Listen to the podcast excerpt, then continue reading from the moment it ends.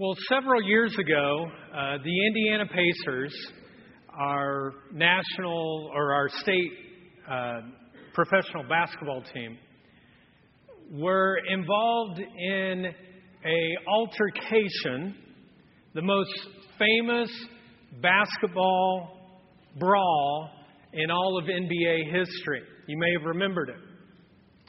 The opponent was the Detroit Pistons, and the event was called The Malice in the Palace. And with less than a minute to go, a fight broke out between players on the court.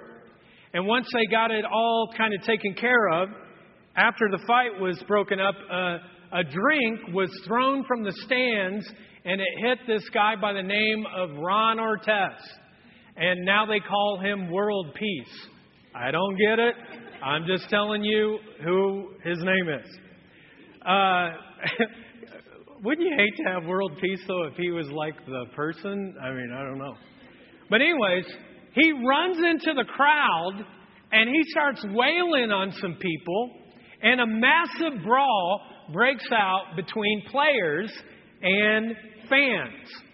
And after everything had died down, everything was done, five players were charged with assault on the Pacers, and five fans faced criminal charges as well. And the Pacers went from like these fan favorites to people calling them a bunch of thugs. And after that, the Pacers brand went down, uh, the team went down, they couldn't hardly sell tickets.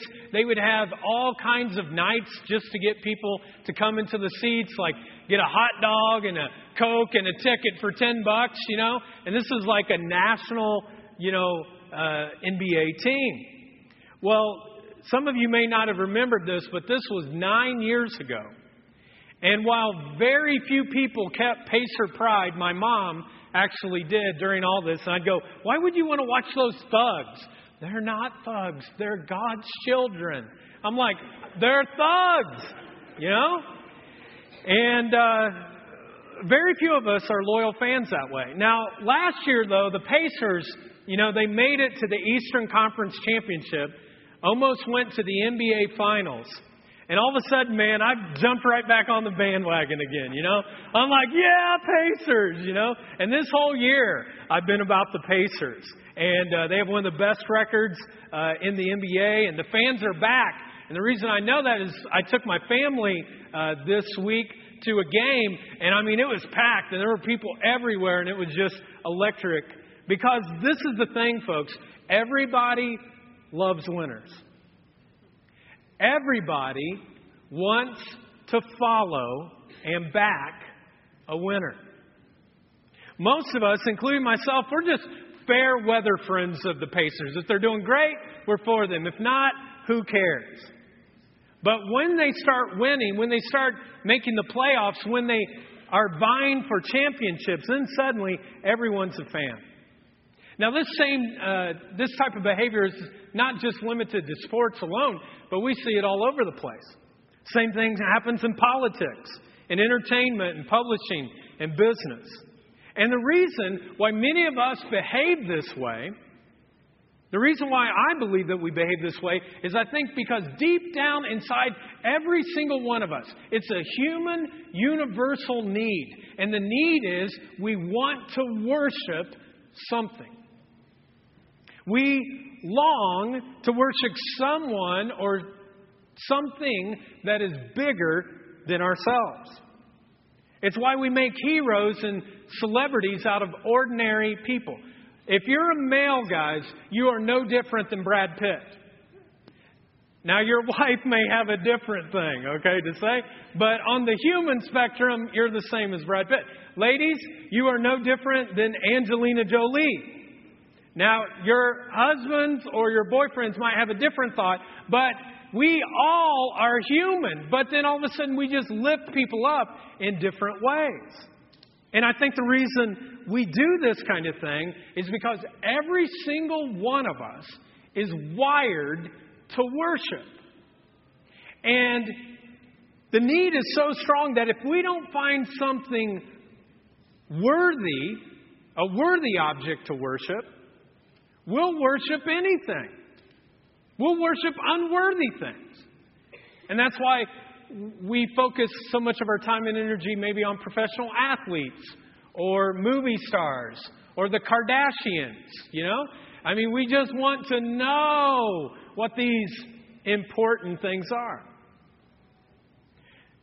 A week before Jesus went to the cross, he came into this city called Jerusalem, and he was a celebrity. He was a rock star. He made Bono, you know, and Beyonce look bad. You know, I mean, he was it. Great crowds followed around him. They worshiped him because they had seen him heal many people. They had seen him do miracles where he would feed thousands of people with just a few fish and a few pieces of bread.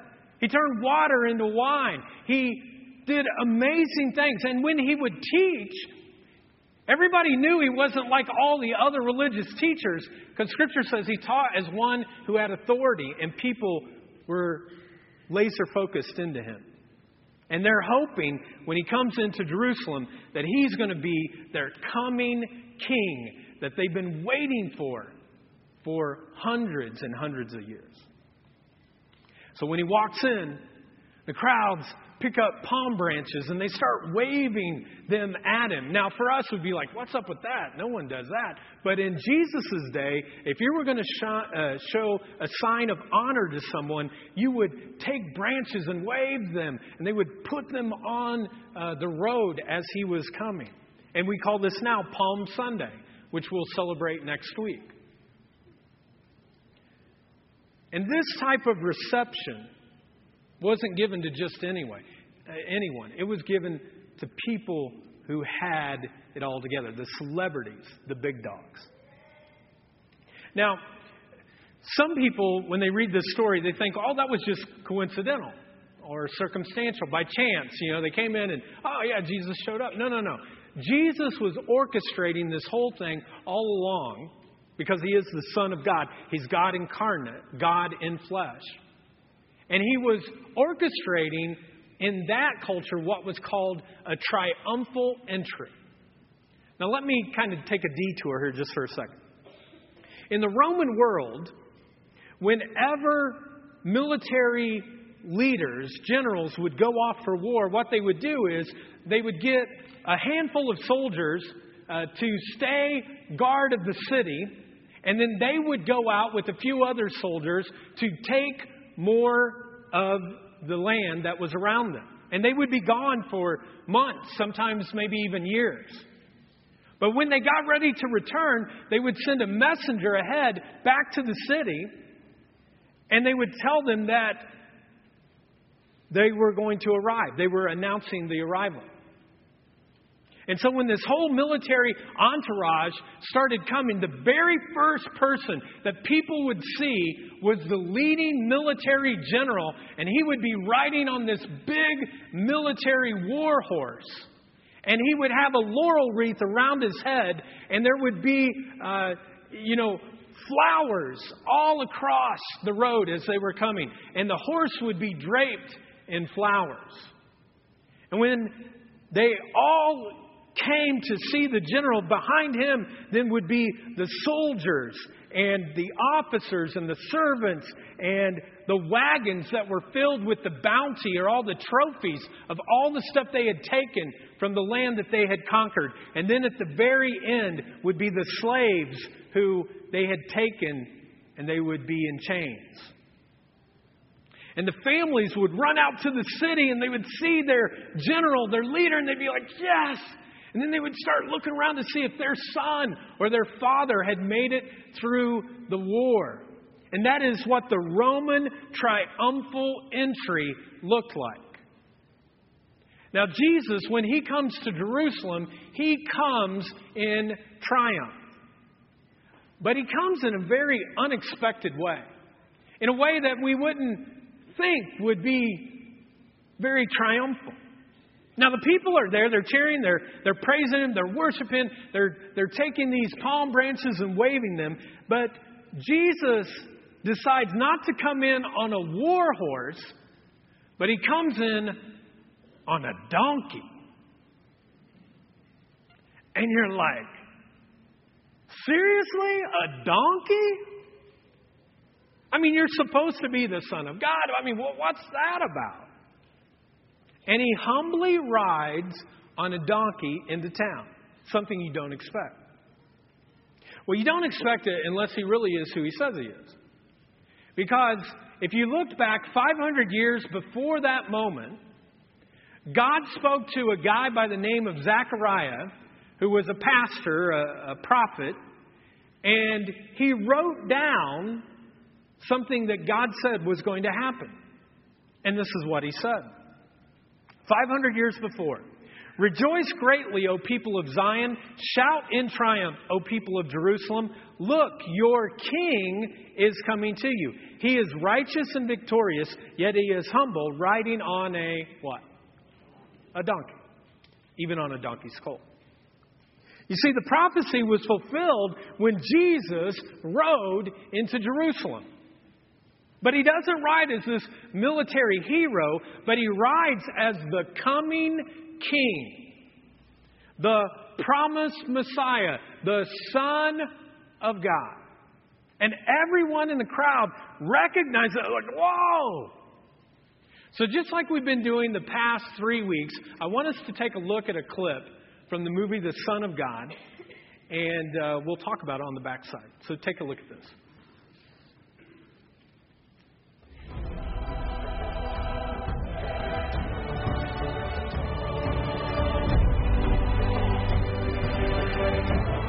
Set out for Jerusalem. Thousands were heading there for the festival of Passover.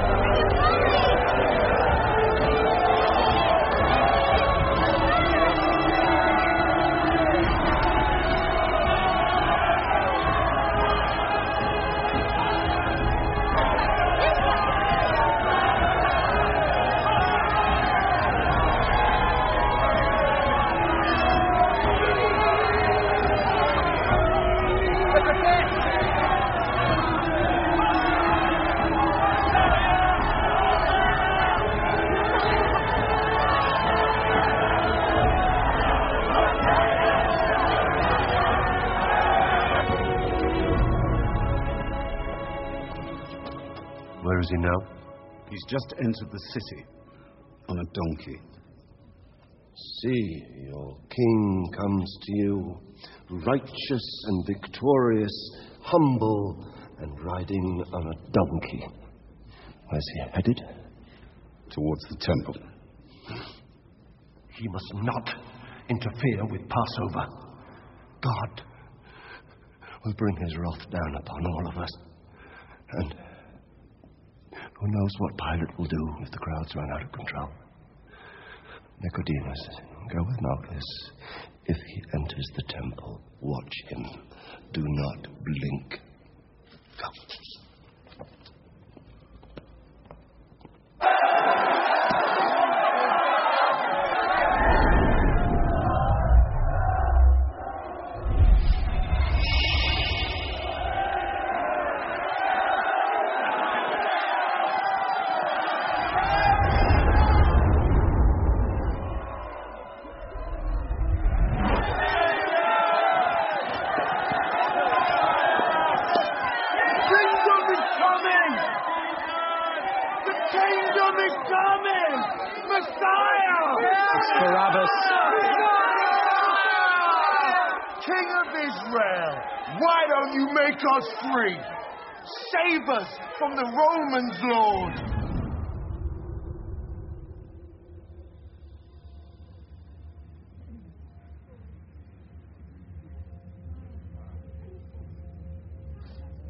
Come in peace, Barabbas.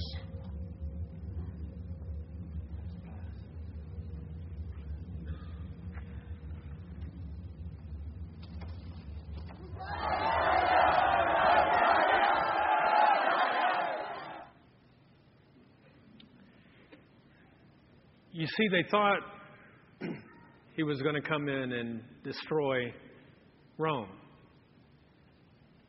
But he came with a greater vision, a kingdom vision that would impact the entire world.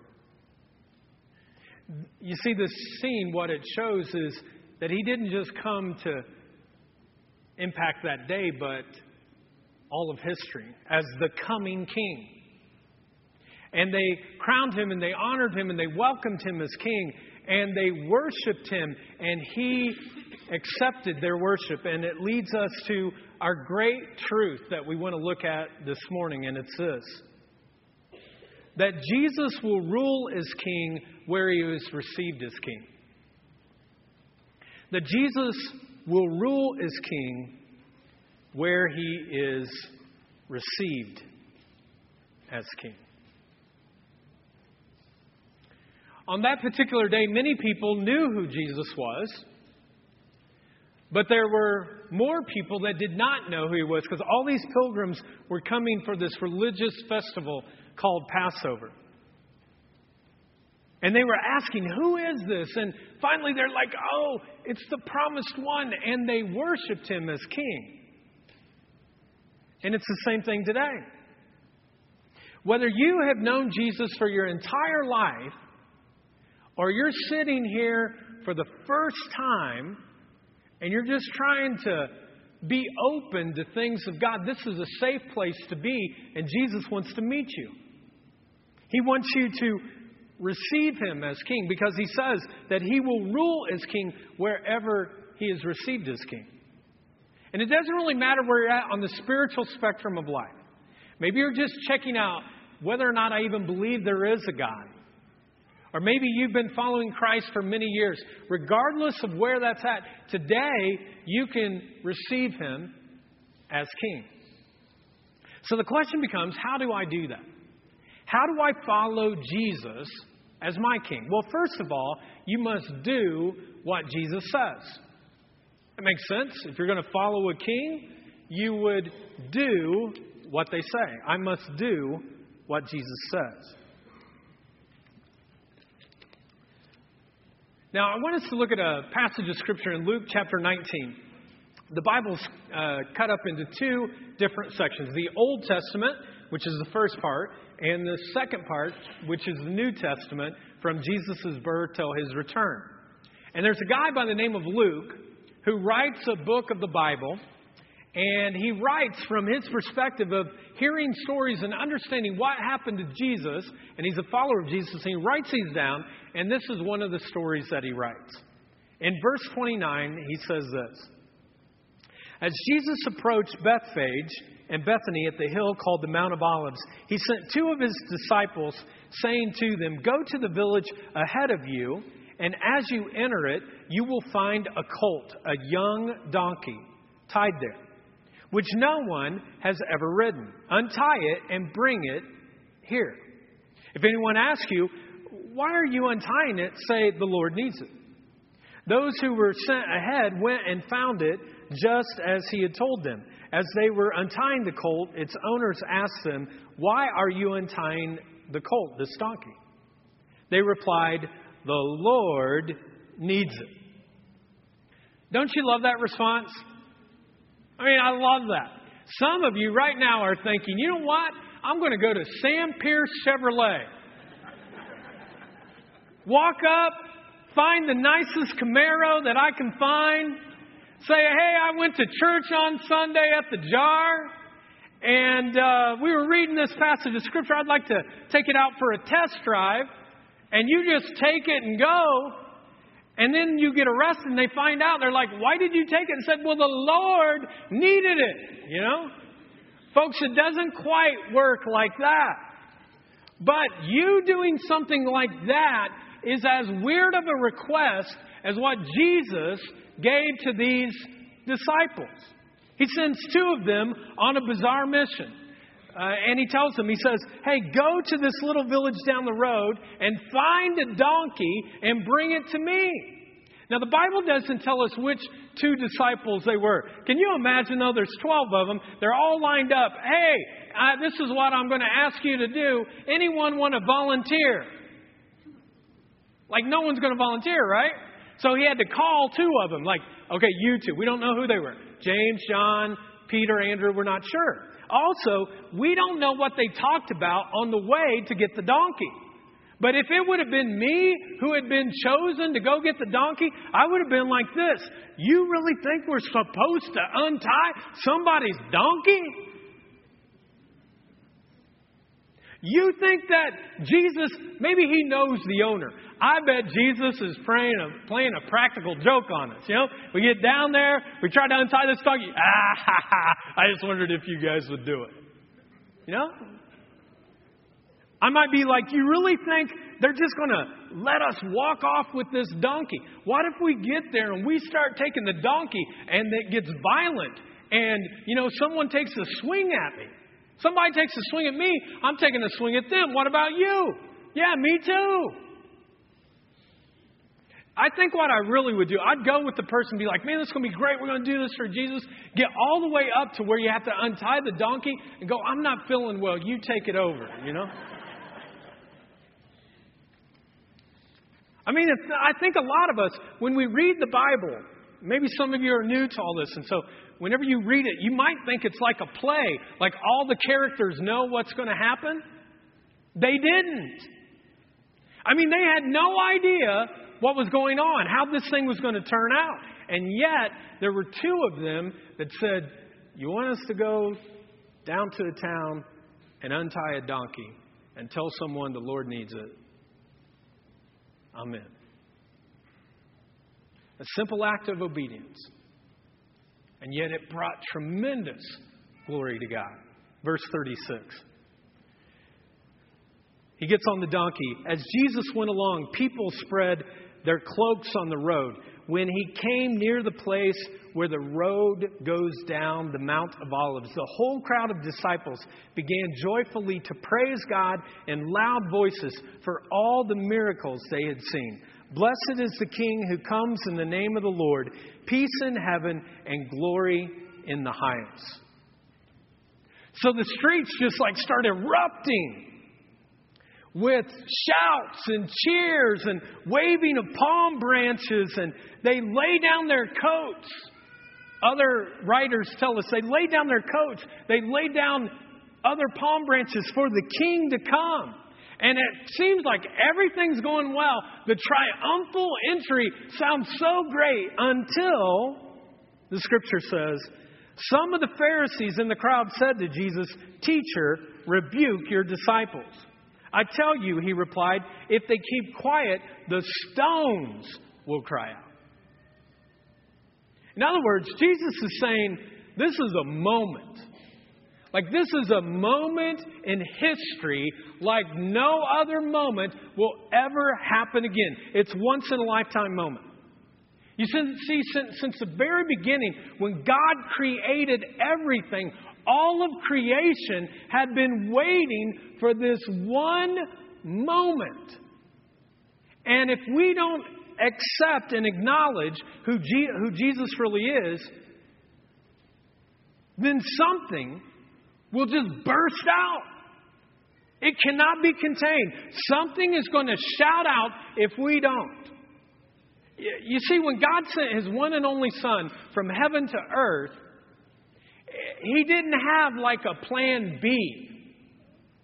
It wasn't like He did all this and goes, well, if this doesn't work, we'll go with a different plan. He only had one plan. It was plan A. Plan A only all the time. And the plan was Jesus must be worshiped and people must do what he says. Now, just in case some of you are having some fears right now, maybe you're here for the first time, or maybe you've been here for a while. I'm pretty sure that he's not going to ask any of you to go steal a donkey, okay? So you don't have to freak out about that. He's not going to ask you to go steal a donkey some, or something like that. But God might ask you to do something. In fact, I have a feeling that with a crowd this size, that there are some of you who are sitting there today that you've already sensed God asking you to do something. It's between you and God, but you know what it is. Maybe He's asking you to forgive someone. Maybe it's an ex spouse. Maybe it's your mom. Maybe it's your dad. Maybe it's a coworker. But you know that you need to make it right. You sense it. Maybe He's asking you to help someone a neighbor, a friend, somebody else to step out and to help them. Maybe He's asking you to give something up. Maybe He's asking you to take something on. Maybe He's asking you to say yes to something. Maybe He's asking you to say no to something. Maybe today you're sitting there and you didn't know this when you walked in, but you have sensed while you've been sitting here, you will as you uh, are here a little bit longer, that God's asking you to follow Jesus,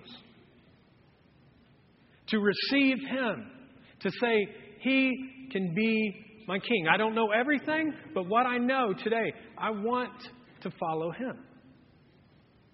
Whatever it is, I don't know what it is for you, but the choice is up to you.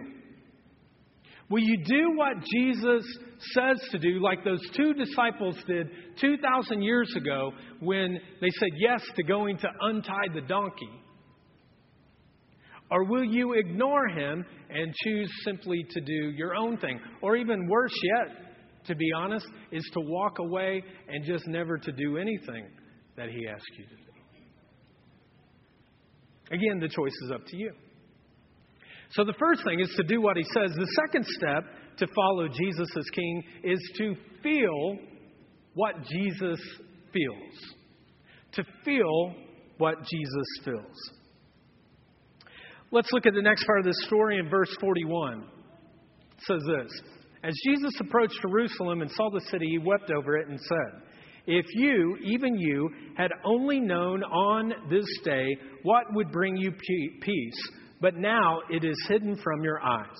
The days will come on you when your enemies will build an embankment against you and encircle you and hem you in on every side.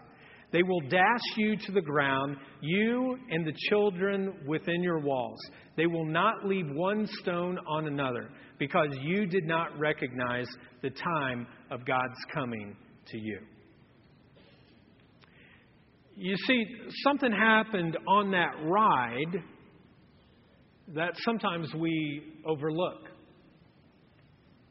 In fact, people, many people, they never even see this part of the story. It just kind of runs by them. Because it's so easy to kind of get caught up in the crowd and to see them waving palm branches and the donkey coming in and Jesus smiling and people worshiping that you let this little detail go by, but I want to encourage you today don't let it pass by this morning. Verse 41, it says, As Jesus approached Jerusalem and saw the city, he, what's the next word? What? He wept over it. Now, I did a little uh, word study search this week, and that word wept signifies something much more than just a person who's crying or having tears. But this word has this sense of a soul wrecking, a gut wrenching, sobbing. Like when you've been to a funeral of maybe a parent or a loved one or a child, and you are just filled with grief and you're sobbing at the grave. In other words, Jesus was there, he was crying uncontrollably. But the question is why?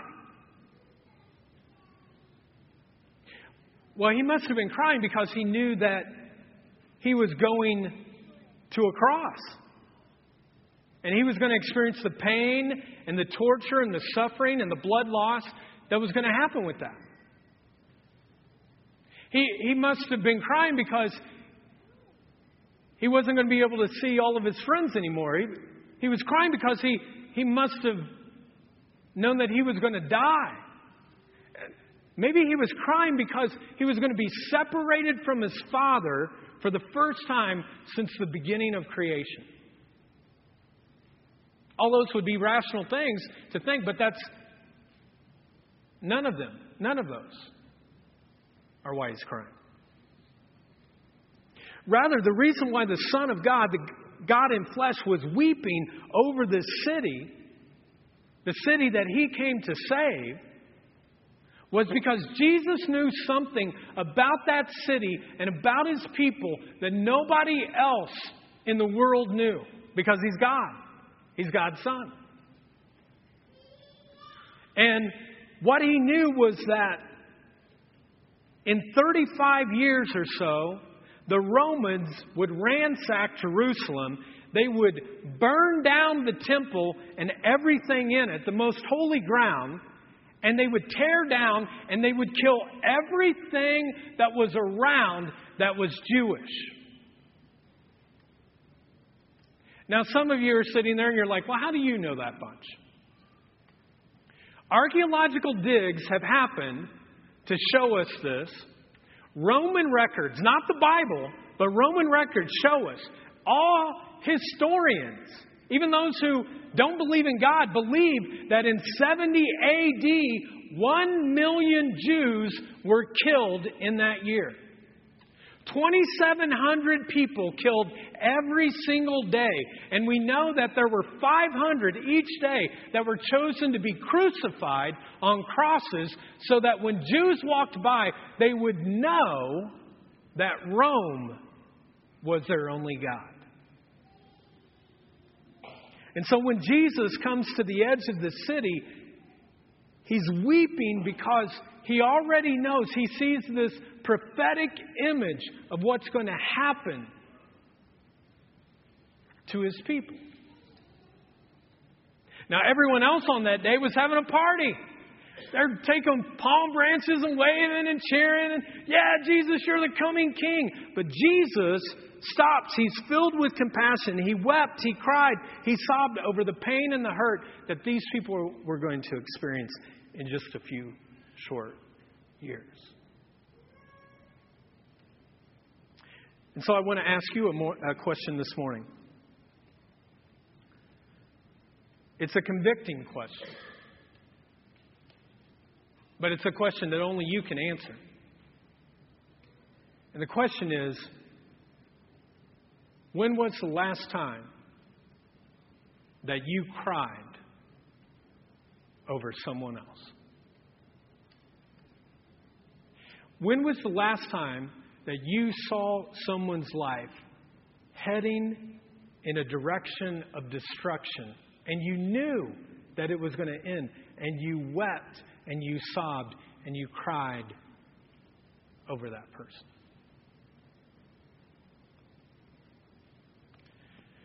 Several years ago, uh, I was invited by a guy here at our church named Jamie to go play golf. And uh, I need as much help with my golf game as I can get. So, as many times as I'm asked to golf, I try to go. And so I said, Yeah, I'll go. He said, Well, I'm going to invite a couple of buddies uh, to come as well. And I said, That's cool. And so uh, we get to the golf course and we start playing, and you get to know people pretty well when you're, you know, walking a golf course for, uh, you know, three or four hours. And so uh, I kind of just got a conversation going with one of the guys and found out his name was Jared. And by the end of the 18 holes that we golfed, I found out that he had been diagnosed with pancreatic cancer and that uh, typically the doctors will say from diagnosis to death, it's a very aggressive pancreatic cancer, that uh, the lifespan is seven months. And so we're done with the golf game, and I'm like, man. I get in my car, and I remember just praying that, God, you do something miraculous. And our church started praying, and several churches in the community did. And um, a miracle happened. Uh, his cancer went into remission. It rarely happens with pancreatic cancer, but it did. And uh, I learned about it through Jamie, and I was excited. And I lost contact with Jared, had not really talked to him at all. Every once in a while, maybe you do this, you know, a person's uh, face will come to your mind. You just like lift up a prayer, you don't know why. And so that was kind of what I did for he and his family.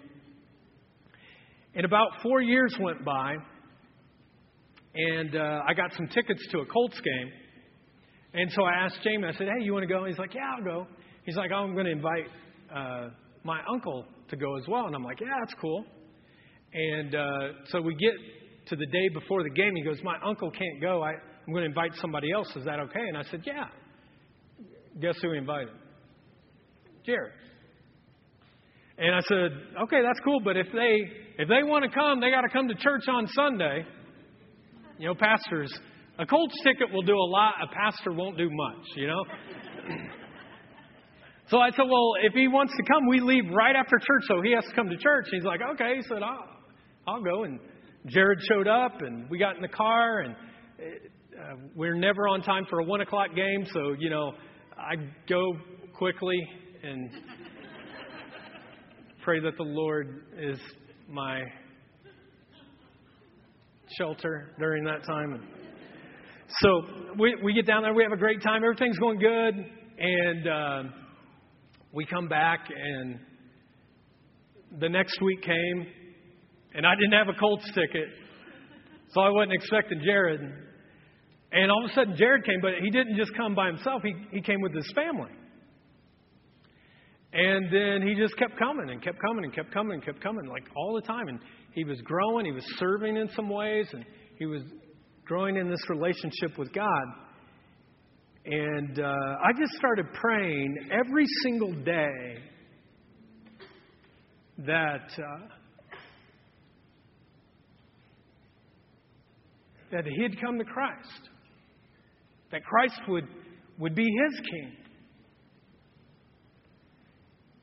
And time passed, but the cancer didn't. And the cancer came back, and it came with a vengeance. And uh, none of the chemo or radiation was working, and, and Jared's body just deteriorated. And uh, a week before he died, I. Uh, I had invited him to go to Bob Evans. And uh, we went to Bob Evans and we're sitting down at a table. And um, I said, Jared, I wrote these words down because I'll never forget it. You know how sometimes something happens in your life and you never forget it? It's like you could relieve, you could relive it right in that moment. I'll never forget this. And I just told him, I said, Jared, you know, I've always been upfront with you on this whole God thing. He's like, Yeah, I know. And I go, Man, I love you. And I was like, you know, it's a guy, so I'm like, I don't love you like, you know, in a weird way. I, I just love you. He's like, Yeah, okay. And there's been two guys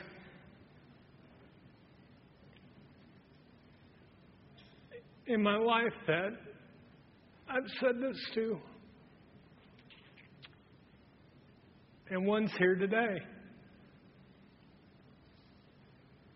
Jared's not.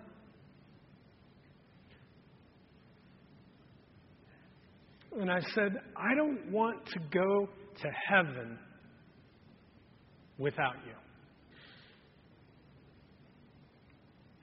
He said, Well, Chris, I want you to know, first of all, I'm not mad at God. I'm really not. And he said, I pray. He goes, I pray. I never pray for myself, I always pray for other people. But I want you to know, Chris, you know, I, I want to be honest with you. I've never felt anything from God whatsoever. I'm not opposed to Him, but I just want you to know I don't believe in Him.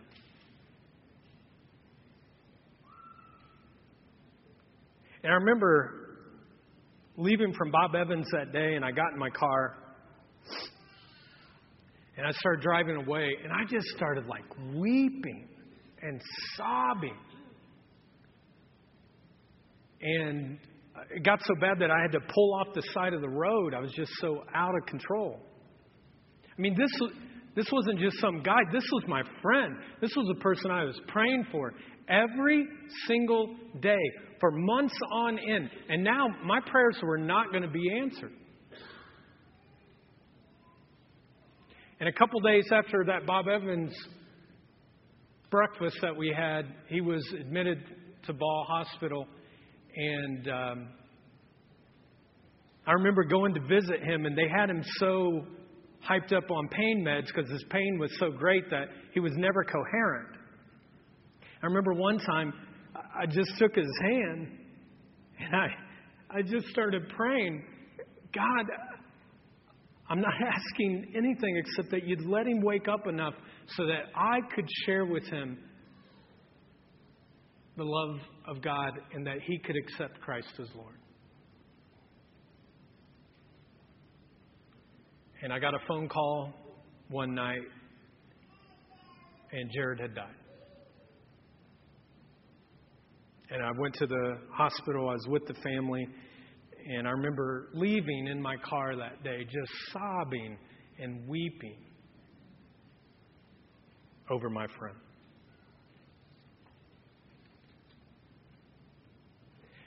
Folks, when was the last time your heart was so broken, so wrecked, hurting so much for someone else who was disconnected from God, who was wandering, who was searching, but they're disconnected? When was the last time that you saw a neighbor you know, the neighbor in the neighborhood that no one really likes and whatever. When was the last time you thought, that's a child of God, and you wept over that person? When was the last time when you saw a coworker who's going through a horrible divorce and the kids don't want anything to do with them and their work is suffering and everyone thinks they're a jerk? When was the last time you saw them as a child of God and you wept over that person? When was the last time you wept over your brother or your sister? When was the last time you wept over your mom or your dad? When was the last time that you wept over your best friend and thought he or she could spend eternity without the love of God?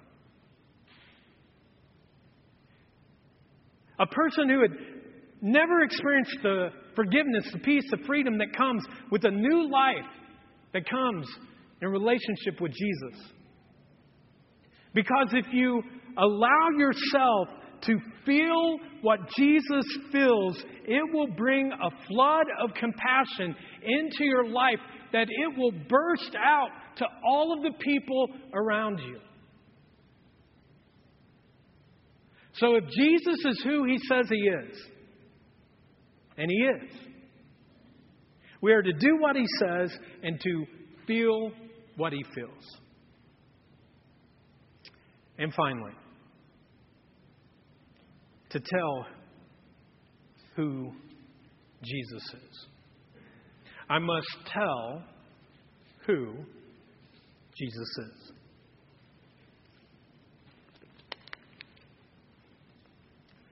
So Jesus comes into this city, and people are cheering and waving palm branches and worshiping him. And he's riding on this donkey, and he looks over the city, and he weeps and he cries. And he finally goes through the gates, and as the crowds are waving and worshiping him and shouting praises to their coming king, this is what happens. The scripture says when Jesus entered Jerusalem, the whole city was, what's the next word? Stirred and asked, Who is this? The crowd answers, This is Jesus, the prophet from Nazareth in Galilee. Now, this word stirred in the Greek, uh, I did a word study this week, is the word seio, which means, uh, which we get our word uh, seismic from like a seismic earthquake. Maybe some of you read about that in Chile this week. This huge earthquake. And that's what's eh, not the, the clinching part. The interesting thing is that the same word that he rides in on and the, and the city was stirred is the exact same word that when he's on the cross dying, that it says this the earth shook. Shook is the same word, stirred, a seismic shift, and the rocks split. The entire city was stirred, and it later was shaken by an earthquake. Folks, that's what should happen to you and to me and to this church called the jar. If we're doing what Jesus says and we feel what Jesus felt, then the whole city of Muncie should be stirred. And not just Muncie, but Delaware County, all of East Central Indiana, because they're all waiting for, they're waiting to see if this God that you talk about is real. They're waiting to see if He really does care. They're waiting to see if people who fill this church, who sing the songs, and who claim to know Him, are they any different than everyone else? They're waiting to see if the God that is breaking out from the Y can be trusted. And the way that they can trust your God is by trusting you. Is the faith that we have going to do anything? They're watching you, they're watching me, and if they see us doing what Jesus says and we feel the way that Jesus feels for them, they may just start asking, What's going on in a gym at the downtown Y? I, I've heard about that. There's something stirring. What's this about? Who is it that you get a group of people to meet in a nasty smelling gym? There must be something stirring there. There must be something shaking there. You know, Jared asked me all these questions. He sat in one of the chairs, probably that you're sitting in today. He asked me these questions, but still, he never accepted Christ as Lord, as I knew. I officiated at his funeral.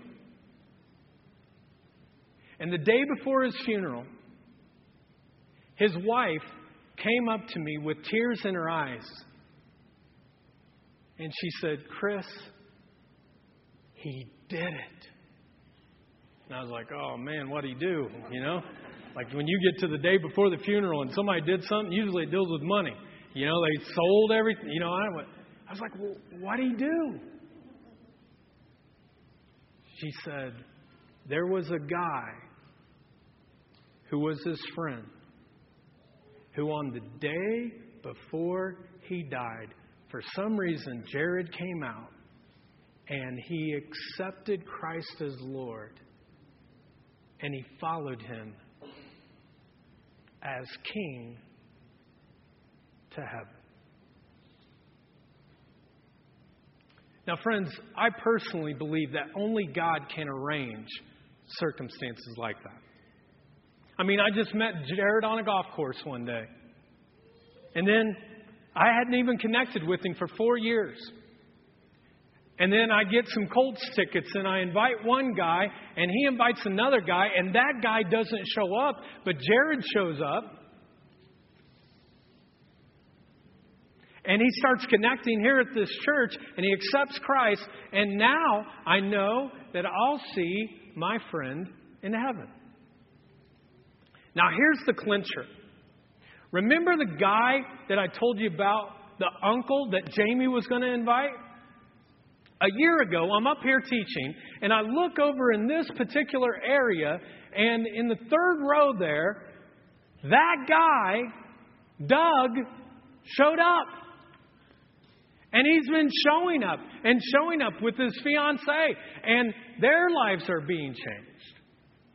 And, folks, that's something that only a coming king can do. I'd like to close by asking you guys to pull out this little card that was in your uh, program when you walked in today.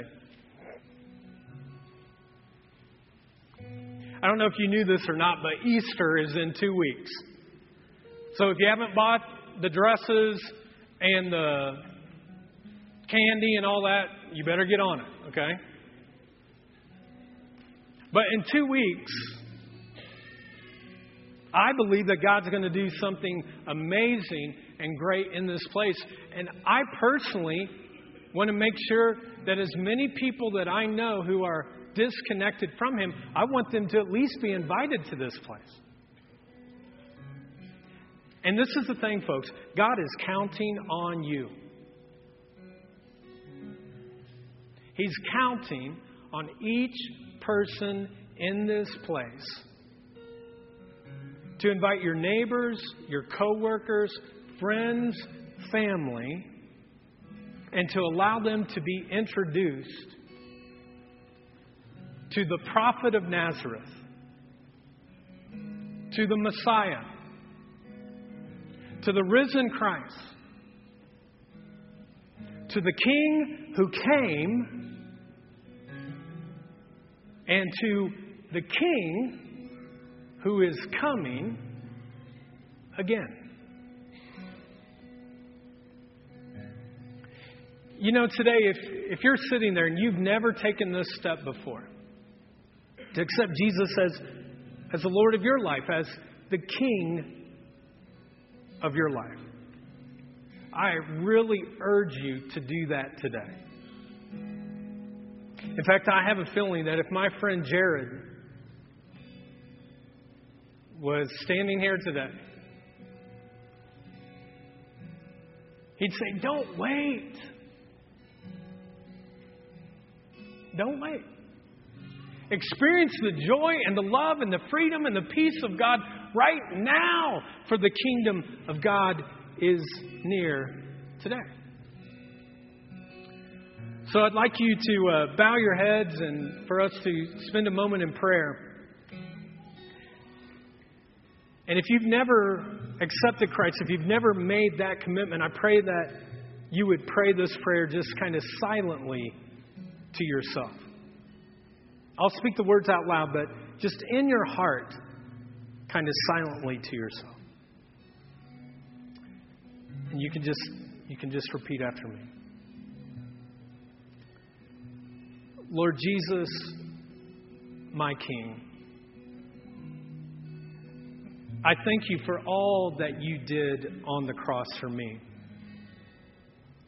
I need you. I worship you. I surrender to you. I ask you to forgive me of my sins. And I believe that you went to a cross and died on it so that I could be forgiven and set free. I ask you to come into my heart, and I receive you today as my coming King. If you said that prayer for the first time in your life, with everyone's eyes still closed and heads bowed, I just invite you to just raise your hand, just to say, you know what? I don't know everything, but for today, I'm in. I'm in today. Thank you. And now, for everyone else in this room, I invite you to just pray this prayer silently.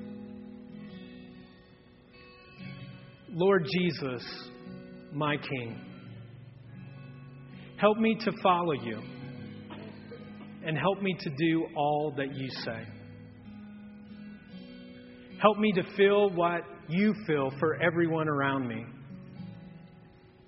And give me the courage between now and Easter to invite my neighbors and coworkers and family and friends that they could come and listen about who you are and all that you have done for us. I pray this in Jesus' name. Amen.